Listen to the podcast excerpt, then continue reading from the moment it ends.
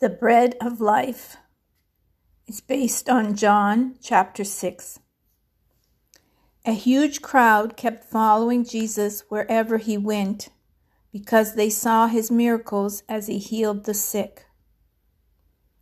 Then Jesus went up into the hills and sat down with his disciples around him. Jesus soon saw a great crowd of people climbing the hill looking for him. Turning to Philip, he asked, Philip, where can we buy bread to feed all these people? He was testing Philip, for he already knew what he was going to do. Philip replied, It would take a small fortune to feed them. Then Andrew, Simon Peter's brother, spoke up. There's a young boy here with five barley loaves and two fish. But what good is that with this huge crowd? Tell everyone to sit down, Jesus ordered. So all of them, the men alone numbered 5,000, sat down on the grassy slopes.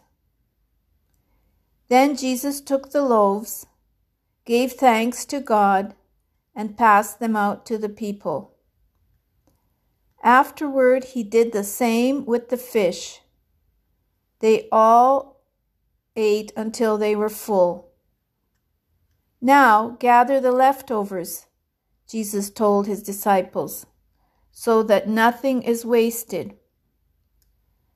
There were only five loaves, barley loaves to start with, but twelve baskets were filled with the pieces of the bread the people did not eat.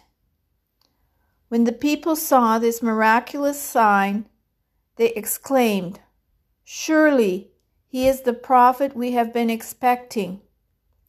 Jesus saw that they were ready to take him by force and make him king so he went higher into the hills alone. They, the crowd, replied, What does God want us to do? Jesus told them, This is what God wants you to do. Believe in the one he has sent. The true bread of God is the one who comes down from heaven and gives life to the world. Sir, they said, give us that bread every day of our lives. Jesus replied, I am the bread of life. No one comes to me. No one, I'll start again. Jesus replied, I am the bread of life. No one who comes to me will ever be hungry again. And that is the end of the bread of life.